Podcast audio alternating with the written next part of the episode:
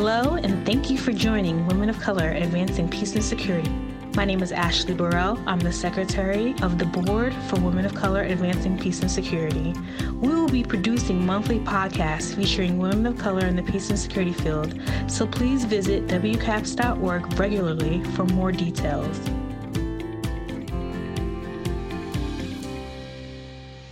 Hello, and welcome to the WCAPS webinar titled The World is Your Oyster How to Build a Career in Foreign Affairs. You are joining this webinar in progress and is featuring Leah Miller, who is a Department of State Career Foreign Service Officer. And both of them have helped me in spades um, in ways that I never expected to. Um, the other thing that I highly recommend is to get relevant work experience. So when I say that, I mean while you're in graduate school, during your summers or during your Christmas breaks, if you can somehow land an internship opportunity with an organization that focuses on the fields that you are interested in, if you're interested in, let's say, migration studies or female empowerment, yes. Oh, you want to hear about my background? Sure. Let me finish this point and then I'll tell you my background. Um, so I suggest that you look for an internship in a relevant field um, with an organization or an institution that has similar that focuses on a similar area that you're interested in. You could look at the State Department. The State Department is one that offers internships. USAID offers internships. You could work for a think tank or a nonprofit organization. Many of them are headquartered in DC. Um, you could work on, excuse me, work on the Hill for someone, for a congressman or woman who works in the Senate Foreign Relations Committee. You could um, even work at a, a university in an academic you know, office in the Office of Political Science with a professor who does research into specific areas of international relations and politics. So those are just some of the things that you should try to do. And when you're there, make sure that the people who are hosting you um, are aware that you are capable of doing things more than just making copies, answering phones, and administrative type of responsibilities. You want to really work on the policy if you can, and there are opportunities to do that. So before I go to my my next point, my next tip, I'll give a little bit about my own background. So I am a Foreign Service officer, career Foreign Service officer, and I came into the Foreign Service by accident. I say by accident because I always thought I would be in some sort of an international arena just because I've always had the traveling bug and I've always been curious about the world and just seeing other ways of life, other ways of thinking, other thought processes.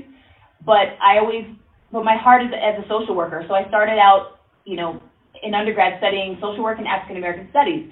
African American studies because I wanted to learn more about myself, and I grew up in a homogeneously white environment, and all I really learned in secondary school was about slavery, emancipation, the Civil War, and that's pretty much it in terms of African American contribution to society. And I knew that there was obviously more to it than that, and I figured I'd have to teach myself.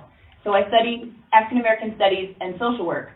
From there, I went on to get a master's degree in social work and quickly realized while I was working on my master's degree that I don't really have the heart for social work in terms of being on the front lines, being in the trenches, because at the end of the day, I wasn't really able to help the situation of the kids that I was working with, and I couldn't really live with that.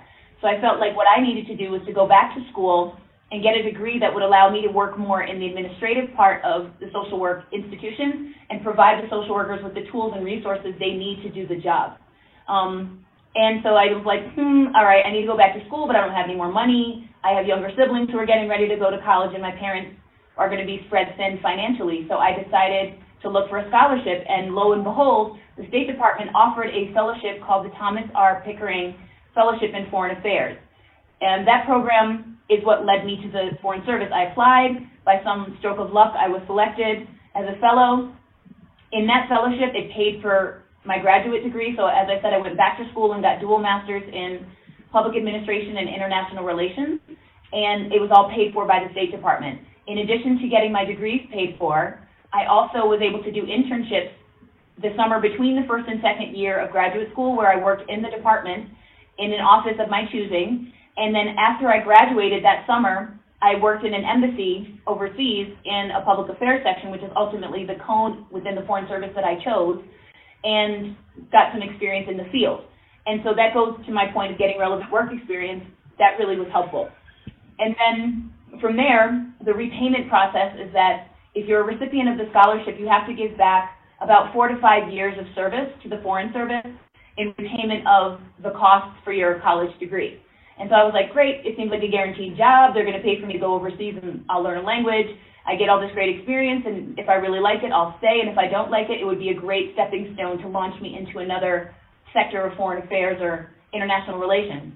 And that's what led me to the Foreign Service. And thankfully, though it hasn't always been easy, I'm not going to lie to you, um, I've enjoyed it enough that I've stayed in. So this year will be my 14th year in the Foreign Service, and I've had a really amazing career. I've served primarily in Latin America and the Middle East, and I am going to Eastern Europe for my next assignment. And I chose public affairs because of the internship experiences that I had I decided initially when I came into the Foreign Service that I wanted to be a political officer, which is a traditional career path, but quickly realized after having had an internship in a public affairs section that it was much more in line with my personality.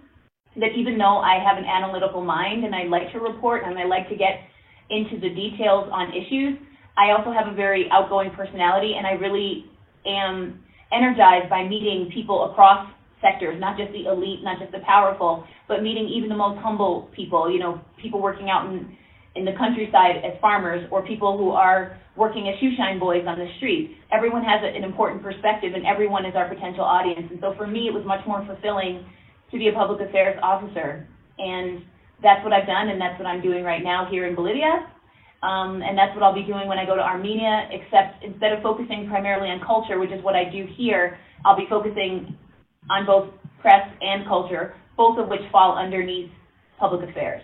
So that's my story in a nutshell. Um, I can tell you some more at the end. I want to leave time for questions. So if there are any other questions about that right now, please send them to me and I'll answer them. Otherwise, I'll move back into my tips. So let me know. Okay, I'll move on. So my next tip, and there are eight in total, is in addition to getting relevant work experience, you also need to get international experience.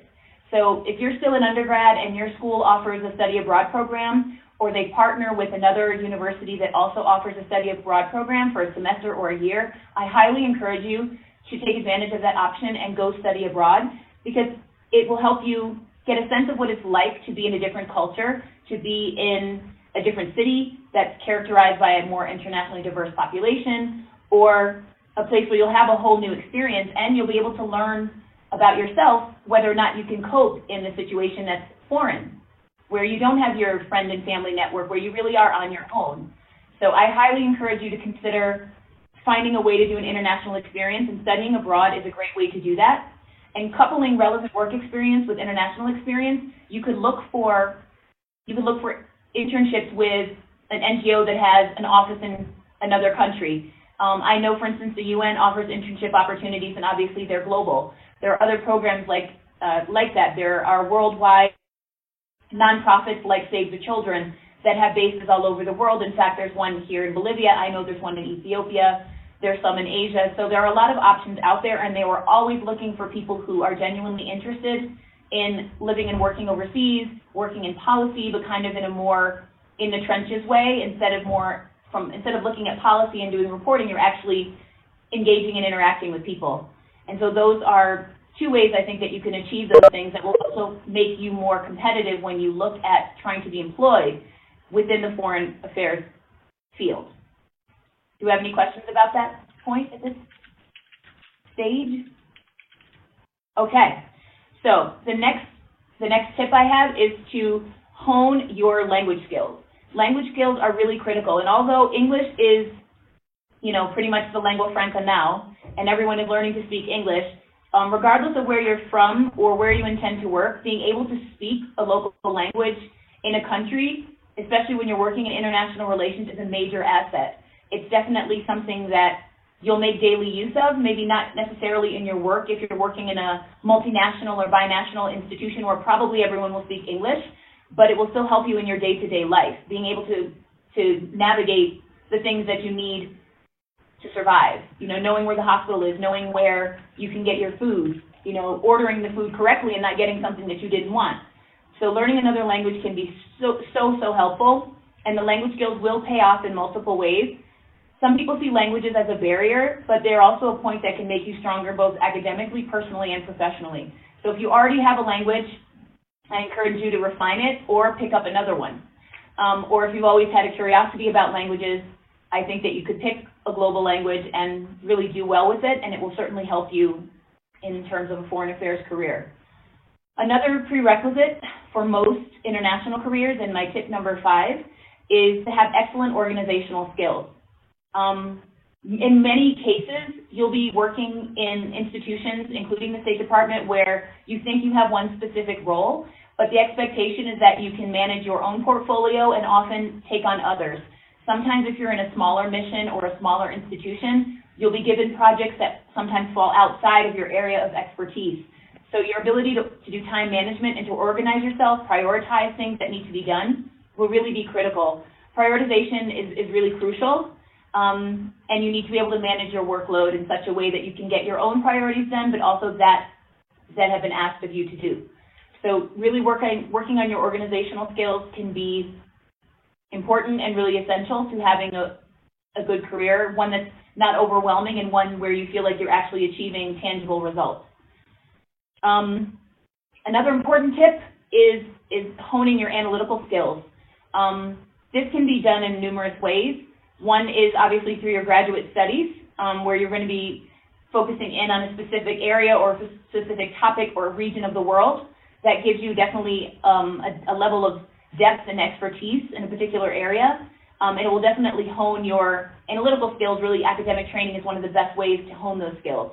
But the ability to analyze situations will utilize all of your academic tools is critical to this to this this field because you're always having to think not only of the policy implications, but what is the other side coming to the table with? What is the outcome that you want to achieve, and what is the outcome that you think the people across the table from you want to achieve? What are the broader impacts of this conversation that you're having, or this deal that you are negotiating? Or if you put out this media statement, um, you know, what, how will it be received? not only in the domestic media, but also internationally. So you need to be able to think more broadly beyond just the, the theme or the topic itself, and that requires a certain ability to analyze. Um, you need to be able to read and understand articles quickly, understand the key points, understand how to get to the things that are really essential and critical for your superiors and the people that you're serving to know without giving them too much detail where they'll just you know, their eyes will glaze over and they won't hear you anymore because you're just giving them too much information. You need to be able to use your analytical skills to distill down to the main essential elements that are the most critical, and that's that's a process. Um, so consider ways in which you can hone those skills. One is obviously through academic training, getting a master's degree in a related field, but also by doing relevant work, not just, as I said, get fetching coffee for someone or making copies, but getting involved in in real work that the institutions are doing during an internship opportunity. The seventh tip I will give is hone your interpersonal skills. I mean, this is above all in any field that you consider. Having interpersonal skills, being able to build and maintain good relationships, especially in terms of the foreign affairs, you know, arena between nations or between multiple nations under the auspices of a multinational institution or organization are critical. So one way to work on building your interpersonal skills, if this is something that you think is a weakness for you, is to start with individuals and smaller groups. Um, get involved with groups that have similar passions or interests that you do, and find a way to engage with everyone in that group. Um, challenge yourself to get up and speak on a specific topic within that group. Um, join an organization like Toastmasters or something like that, where you're forced to talk, you're forced to use analytical skills to make your points and make your arguments persuasive, and to try to bring people around to your point of view. Um, the demand for interpersonal skills is essential because it isn't just relevant to the work that you're doing, it is also relevant to the way in which you interact with the other people that you work with. Your interpersonal skills will help you in terms of how you manage your relationships with the people above you, how you manage your relationships with your peers, and how you manage your relationships with people that you are responsible for and who report to you. So making sure that your interpersonal skills are solid is probably the first and most important of all my tips. Interpersonal skills will make or break your career in foreign affairs and really in any career. So this is this is something that you should try to focus on um, early on. And while you're in grad school, like I said, it's a perfect opportunity to practice developing those skills by getting involved with small groups or with individuals that maybe fall outside of your your immediate circle of friends and your friends networks, because that is exactly what you'll be doing in the foreign affairs arena. You'll be dealing with people who are basically complete strangers to you that have a totally different point of view, have stereotypes and things that they think about you, preconceived notions, and you are now all of a sudden responsible for not only making your points and sharing your point of view, but also dispelling those rumors and myths and stereotypes that some of them may hold of you that could be barriers to your ability to negotiate with with the per, with the person sitting across the table from you. So inter, interpersonal skills is really, if you hear nothing else that I say today, remember international or interpersonal skills is by. And then one that I added to this tip, which I think to this tip list, which I think is also very critical, is to find a good mentor. Maintain that relationship with your mentor, and and really, my personal recommendation is to not just to find one mentor, but find several.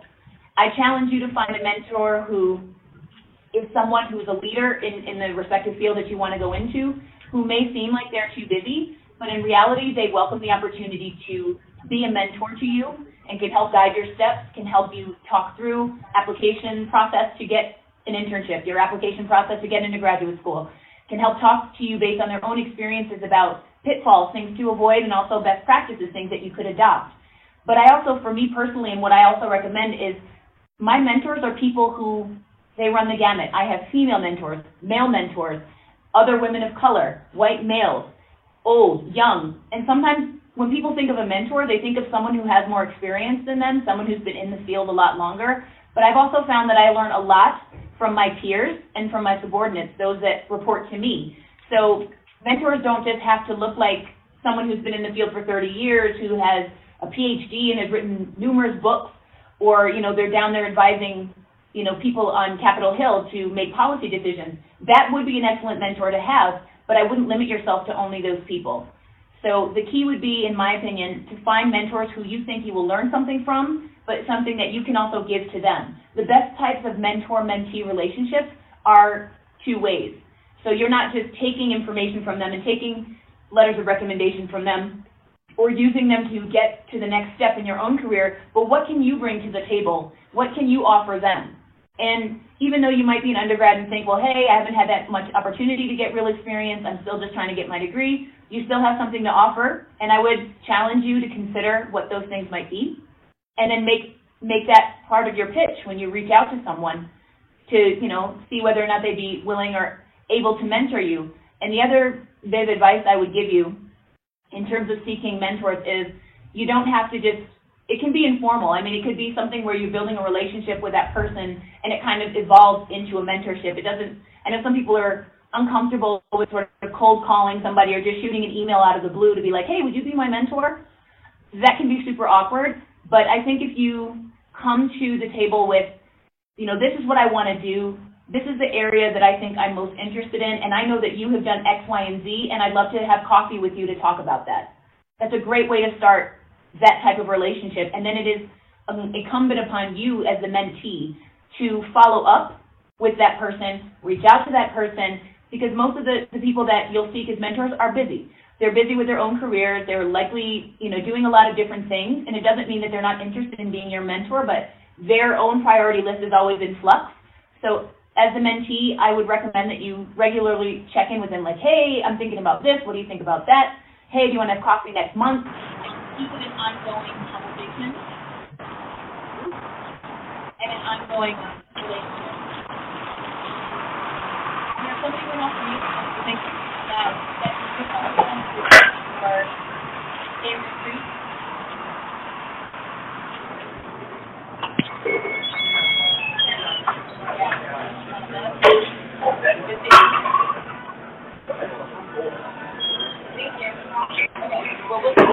hopefully that is that runs through a little bit.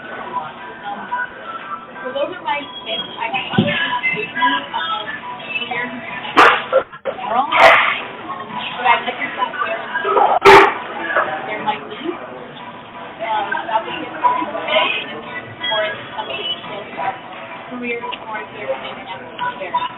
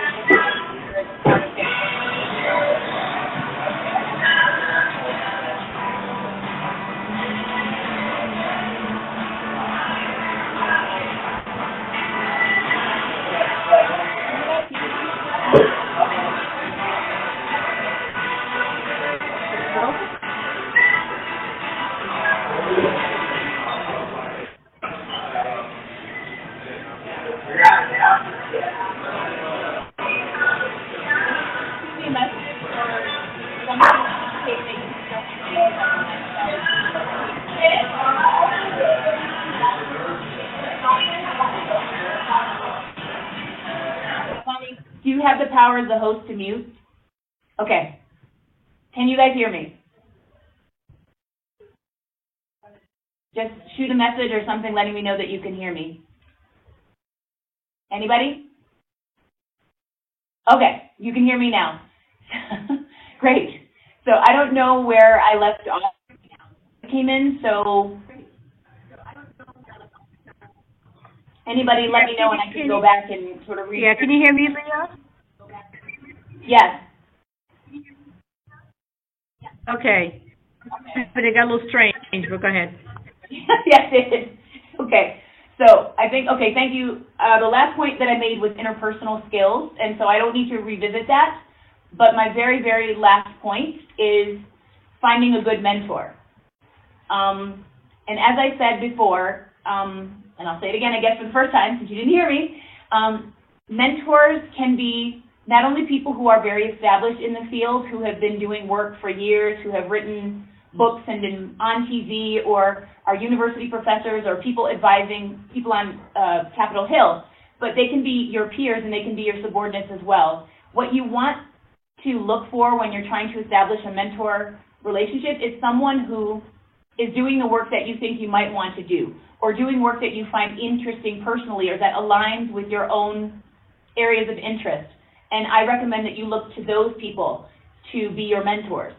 Um, as I said before, um, mentors don't just have to be the the top of the top or like the main leaders in the game because those people are going to be very very busy which doesn't necessarily mean that they won't be interested in being your mentor. It just means they may be harder to pin down. But i recommend that if you have a specific area of interest you start by doing a little bit of research. Use google as your friend to look up who are you know leading thought leaders or people who are publishing in that topic that you're interested in and reach out to them. And even though I know it can be a bit awkward to sort of cold call someone or send a random email out of the blue, I think the way to approach seeking a new mentor is to do it as a, you know, as another relationship. So you write the person an email saying, hey, my name is Leah. I'm really interested in female empowerment through entrepreneurship, and I see that you've done a lot of work in this field. I'd really love to have coffee with you sometime to talk a bit more about your area of research. And I'm looking to do an internship with X organization on this on a similar topic. And likely most people will want to talk to you because it is refreshing to meet someone who shares your interests and who's willing to learn. The other point that I would make about finding a good mentor is make sure that it's a two-way street. Many mentors get burnt out when they have mentees who only want to come when it's time for a letter of recommendation, or when they have mentees that come only wanting them to like look at their resume or give them advice or put in a call for them with you know, some organization that they want to intern at. That's all well and good, and that is a big part of the mentor-mentee relationship, but it should be a two-way street. You as a mentee definitely have things that you can bring to the table. A lot of mentors who are more further into their career appreciate hearing from those that are currently studying or newbies to the field because you guys bring a different perspective, you have a different point of view, you have a different opinion about things that can be useful and helpful to the people who are further into their career to be aware of and to take into consideration. And so I think that you shouldn't feel as though just because you're still in school or you haven't had a chance to really do a lot of meaningful work yet, that you don't have something to bring to the table, you do. Um, and so don't be afraid to, to share that and make the mentor-mentee relationship definitely a two-way one. Um, it shouldn't just be one way. So those are my, my major recommendations for you. Um, I'll go over them again. It was getting a master's in a relevant field, try to get relevant work experience, try to get international experience, hone your language skills, build your organizational skills, analyze using your analytical skills, find ways to really deepen and strengthen those. Interpersonal skills, and like I said before, if you hear nothing else that I say, interpersonal skills will make or break you, regardless of what field of study or area you pursue professionally. If you don't have interpersonal skills, you will not succeed. So if that's something that is a struggle for you, definitely find ways to work on that. And then eight is to find a good mentor and make sure that that relationship is, is mutual, where you both bring something to the table. And one other point I'd make is, as a mentee, it is your responsibility to maintain that relationship. A good mentor will reach out to you, check in with you every few months, and be like, hey, what's going on? I haven't heard from you in a while. You know, what's new? Is there anything you want to talk about? But it's not their responsibility. You as a mentee are seeking them out for their expertise. You are seeking out them to learn from them. You are seeking out them and you're taking time from people who are already very busy. So I put the challenge to you as potential mentees. You be the one who's reaching out every once in a while, be like, hey, I've been thinking about this, or hey, I know you're working on a project over there, or I just met this really cool person who's working in the same field. You know each other. You need to put in a little bit of effort. Don't just come when it's when you need something. Um, it is a relationship, so just remember that. And I think the relationship will be much more fruitful for both of you, and you'll gain so much more from it. And it will also be long term, because some of my mentors are people who have been in my life since I was in your shoes as an undergrad, trying to figure out what do I want to do, and what does foreign affairs even mean, and they've remained my mentors since that time. And we've grown we've grown together throughout the years. Um, the other thing that I would say is, and this is a point I made, but you probably didn't hear me, was that your mentors should be really diverse. And I suggest not seeking one mentor, but have several. Your mentors can be someone who looks like you, but I have personally white male mentors, black female mentors, non-black or white Asian mentors. I have Latino mentors. I have both male and female. And not all of my mentors are people who are more advanced or more senior in their career. So you can find mentors in different places. So you don't have to feel like you have to stick to the script of finding someone who's like a former ambassador, even though that would be amazing. Um, but it can be someone who's still a rising career officer who's worked for 10 years in a specific area or in a field that you are interested in. Sometimes that person is even a better mentor because you guys can still grow and move together in the career. Um, and they're still working in the same arena that you are. And I find that sometimes those relationships are very useful and you learn a great deal from them. So those are my tips on finding a good mentor. I have more information for you, but I do want to leave time for questions and you know your your thoughts. So I'll stop there and let you guys check me with whatever questions or topics you have.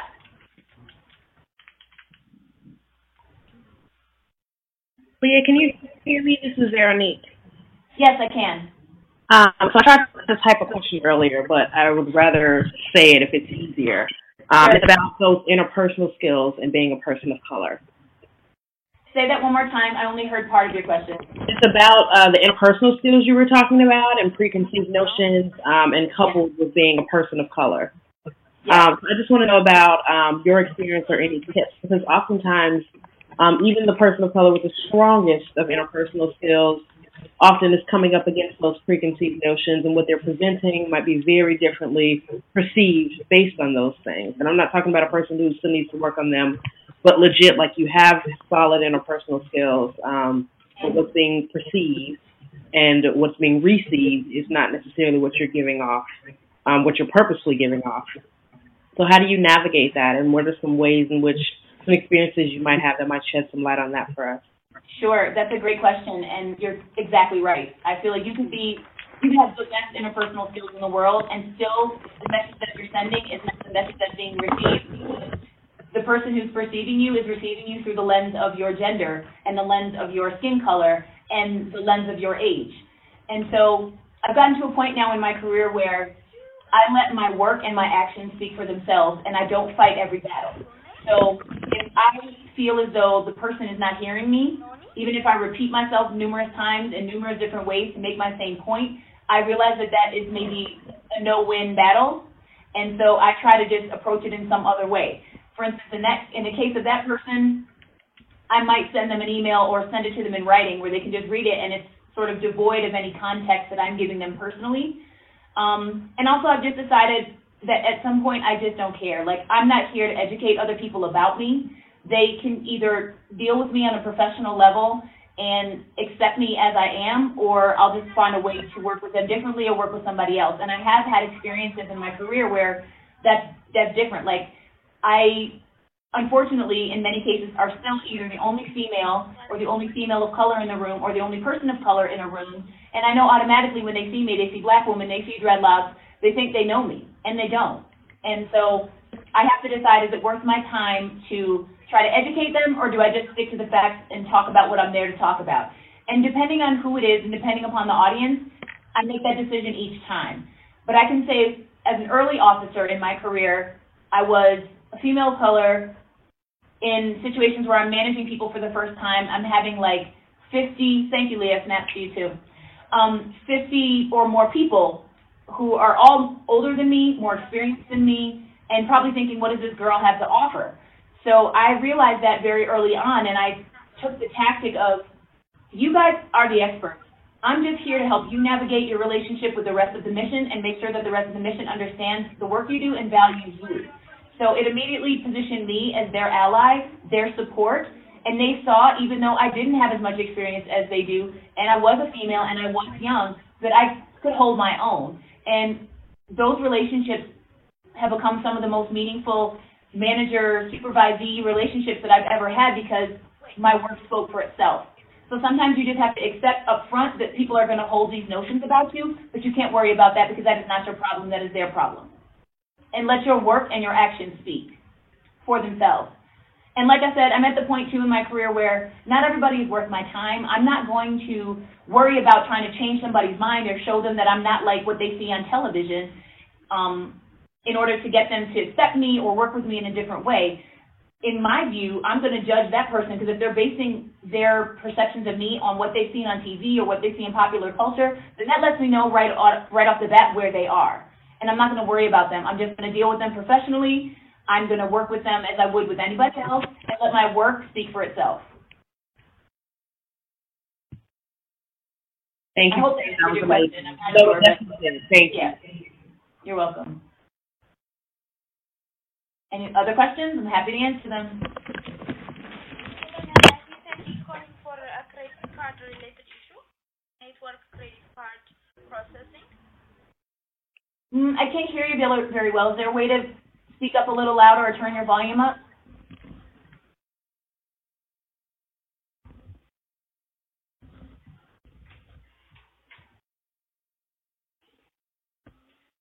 Or maybe someone can transcribe what she's saying since her, her microphone seems low. Is it possible to type in the question?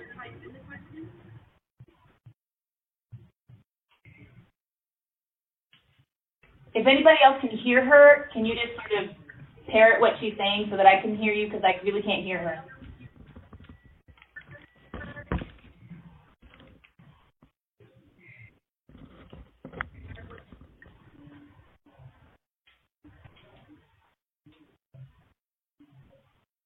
I don't know. I'm sorry. I just can't hear her. Is she speaking anymore or is she stopped?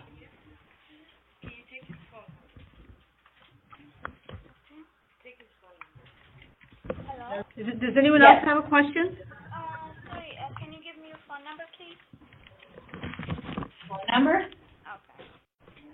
I don't know. Are there other questions? About any, any of the eight tips or any other aspects of anything? Because I certainly have more information that I could quickly share before our time comes up, especially in relation to getting, um, professional relevant work experience and also getting international experience. I have some suggestions about different, um, institutions to look into and to consider, which I'd be happy to share. Oh, okay. Sure, I'll share. Okay, so what I know best and what I can speak about best is the Foreign Service because it's undoubtedly the best known international career when it comes to foreign affairs, international affairs, national security, and peace. Um, the State Department really is the first line of our national security and defense apparatus. Most people think of DoD first, and they rightly should because DoD plays a large role in our national security, but actually the State Department has a first line because we are the most global and we are the most um, broad in terms of our presence internationally. And our national section, in particular, are the first line of national security. To learn a little bit more about the, the State Department, you can just Google it. Um, I would also suggest looking at USAID, who is very much a sister institution of the State Department. But the Foreign Service it's a very attractive career and it's an extremely rigorous process um, to get in.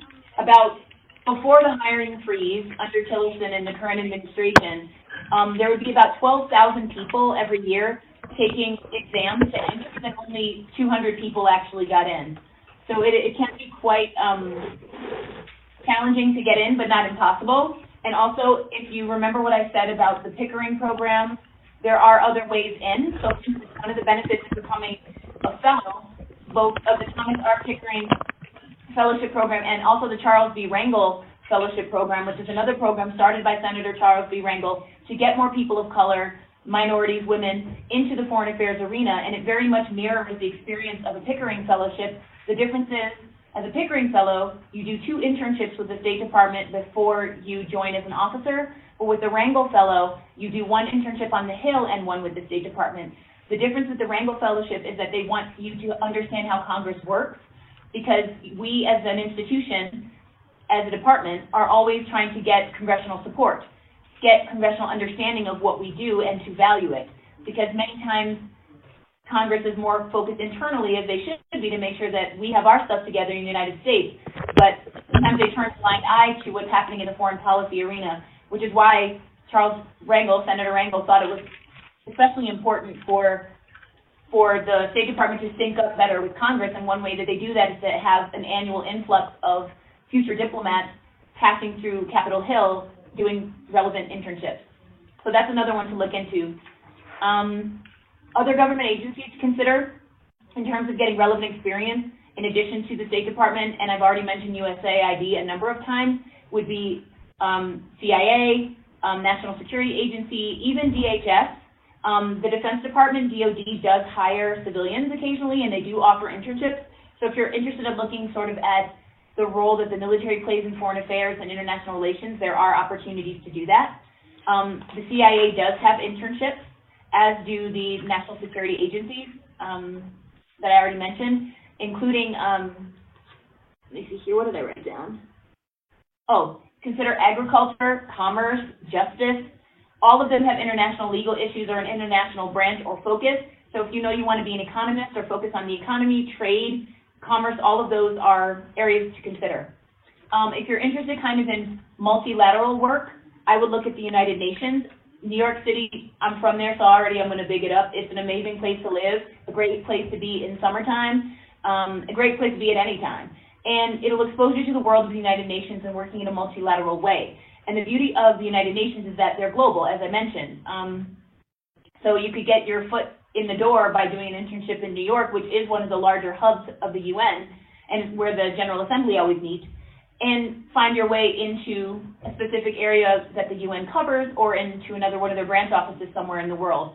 Um, another uh, two offices that I forgot to mention under U.S. federal government agencies are the EXIM Bank, which is the Export Import Bank, as well as the Office of the Special Trade Representative. So again, if you're kind of an economist, interested in commerce, interested in trade, interested in entrepreneur, entrepreneurial endeavors, that may be a place to consider or start looking at for places where you could apply for internships.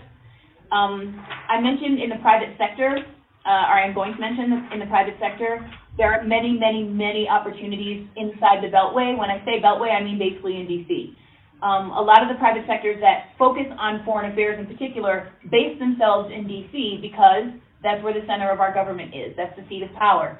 So they're there because they're likely lobbying Congress, the White House, and other government agencies to promote their interests, their business interests. So if you're looking for the opportunity to work in private sector, consider looking at um, companies that are based in Washington. For instance, even Google, Amazon, Netflix, Skype, all of those electronic, you know, and social media firms all have locations in DC, which is where they do their, their foreign policy advocacy, it's where they do public affairs, and they're always looking for people who want to work in terms of promoting private business interests in the foreign affairs arena, which is part of what we do in the State Department. Where when we're overseas, we're always looking for ways to promote American business and to create opportunities for American business to grow and thrive and to create jobs. So that's another thing to consider. You could also, you could also look at big corporations like Coca-Cola or you know Exxon or any of the other companies that I mentioned, Facebook, Amazon, things that are global because they have offices all over the world and they're always looking for people to staff them, especially interns. And you'll get a chance to explore international affairs and foreign affairs issues because that's the purpose of why they're there. They're there to try to figure out the local market. Sure, the difference between what? I couldn't see the question. You can just say it.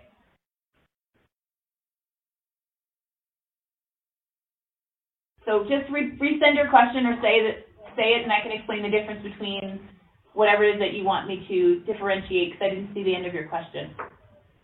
So if you're less interested in commerce and business and more sort of interested in uh, nonprofit type work, social social growth endeavors, reaching out to um, to people who are in populations or living in countries where there is a bit more need, you might want to consider going in the private sector, but nonprofit side.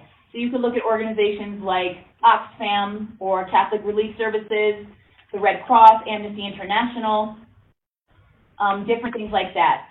Uh, a lot of these organizations have very small permanent staff based in their offices around the world, so they are always looking for and in desperate need of interns that are willing to go there um, and help them with the very important work that they're doing. Differences between, it doesn't show me the whole question. then why don't you just say it? Have you found it difficult to work in the forces? Yes. All right, so I'll answer Leah's question until I see Ben's because it cut off halfway through. So have I found it difficult to work in the Foreign Service? Yes, I have. Um, it's not it's not an easy institution to be a part of because it is extremely competitive. It's the type of institution where you either rise in rank or you're forced out. So you're always competing with your peers. And of course, your peers are the same people that you're living and working with. They're your friends. But at the end of the day, they're also your competition. And that can be a bit of a, month, a, a cultural shift, something that you have to deal with. Um, and it is difficult too, even though I love being overseas, I thrive being overseas, I don't mind being away from home. But definitely that's a part that I always struggle with because I miss weddings. I miss people's anniversaries. I'm missing birthdays. I'm missing babies being born. Um, I'm unable to get to every reunion, and that can be hard because, you know, thank God for social media, I'm able to keep track of people's lives, but it doesn't, it doesn't, it's not as important or it's not as meaningful as actually being there and showing up in person there's still something to be said for that. And that's really hard to deal with sometimes. Like when um, you know, my best friend is getting ready to get married and I miss her her bridal shower. That's tough. You know, I really don't want to have to miss those things, but this type of lifestyle sometimes requires that you sacrifice those things in order to enjoy the other benefits of being overseas. Thankfully, that doesn't happen all the time, um, but it is challenging and it's something that you'll struggle with at all points of your career from being an entry level all the way up to the ambassadorial level. You just miss out on certain things, and that can be tough. The other thing that has been a struggle, like I said earlier, was these stereotypes and these preconceived notions that people have of me as a female, and especially as a female of color, looking at me like, who does she think she is? Well, she couldn't possibly know anything, assuming that I'm from the streets, assuming that I don't have any relevant experience, or because I have dreads that all of a sudden I'm a druggie or I smoke weed, and, and all of these preconceived notions like she's only here because of affirmative action. I did experience some of those types of attitudes when I first joined my career, but like I said earlier, I I don't get caught up in, in people's drama and their their preconceived notions. I let my work speak for itself. And I've been very fortunate to have a very successful career. And many of those people who I would say they are naysayers or haters, which is basically what they are, have either been forced to retire, have been punished, have been sidelined, because clearly their problem isn't just with me. They they have problems in general. And I've been very, you know, able. I've taken those experiences and decided that, you know, not only am I going to deal with it on an individual personal level, but I'm also going to work with the institution to make the overall work environment in the State Department a better one for everyone. So I've been on numerous task forces within the State Department to talk about diversity and social inclusion initiatives equal opportunity. Um, I've served on diversity panels for newly, you know, new officers, newly minted officers at, at the Foreign Service Institute, which is the training facility for new officers. And like I said, it isn't always easy, but I've learned to make lemonade out of lemons, and I also realize there's no perfect job. There's no perfect employer. So some of these issues that I face in the Foreign Service, I would face working anywhere. So you just kind of have to be aware of that when you take the job. The difference in this job, though, is the challenge of the fact that your life is not U.S. based. You're based overseas and you're constantly moving. And if you have a hard time dealing with change, or if you have a hard time being able to operate in the gray area, that's what I call it, where you don't have necessarily a defined objective, you don't have a deadline, you don't know exactly when you're going to leave, you don't know what your portfolio is going to be, then this may not be the best job for you because sometimes you have to work in, in ambiguous situations, which is not easy for everyone. So I feel like to be really successful in this job, First and foremost, you need to be comfortable in your own skin, know who you are, and be comfortable with that. Have self confidence, and don't worry about what other people think about you. let your work speak for itself, and be able to know that wherever you go, like my attitude has been, wherever I am, that's home. So wherever I live in the world, I'm gonna make that home for me, and try to live the happiest and my best life that I can have when I'm there. And whenever I miss people, I try to, you know, contact them. I go home and, you know, I, I take vacation as often as I can because I'm a big believer in work-life balance as well. So I work hard so that I can play hard. And so I think that's that's an attitude that will bode well for me in any career that I take. Um, so yeah, it isn't always easy, but it's it's it's been more fulfilling than not because as soon as it gets to the point where it's too much, I'll find something else to do. I think I have time for maybe one more question, and then unfortunately we need to wrap up. Um, sorry, Leah, can you just ask your question because it cut off halfway?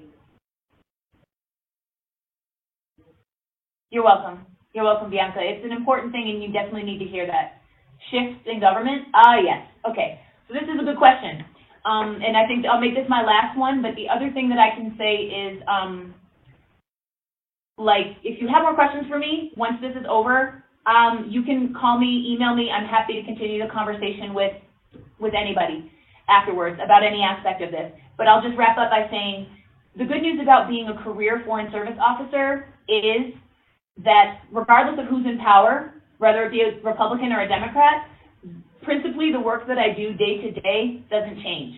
Um, I chose public affairs specifically for that reason because regardless of who's in power, you know, supporting youth supporting women, supporting entrepreneurship, offering English language, creating opportunities for exchange and dialogue, talking about important issues like LG, LGBT awareness, um, diversity and social inclusion, thankfully are values that are much more um, universal than one administration or another, and thankfully my day-to-day -day work doesn't change. The only time that it becomes challenging is when leaders are making interesting policy statements, either through Twitter or however they choose to do it, and then I'm the one who's over here and I have to explain it to the audience. And sometimes that can be difficult, especially if I don't agree with it personally.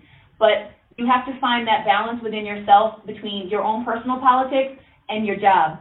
And if you find that you're struggling with promoting the politics of the administration that's in power, just find a different avenue until that administration is gone. Or pick a cone like mine, public affairs, where regardless of who's in power, the day that I get to do doesn't change, and, that, and those are the things that I can talk about and be proud of, uh, be, be proud of, basically. So I know we're out of time. I, I respect your time. Thank you so much. Please do email me, contact me, um, tweet me, send me a message, and I'm so, so happy to to speak to any of you again, go into more detail about any of these points, and please forgive me for being late. I don't understand what happened with my internet, but we got here, we did it, so thank you all so much. Thank you for joining Women of Color Advancing Peace and Security. Please visit WCAPS.org, that's WCAPS.org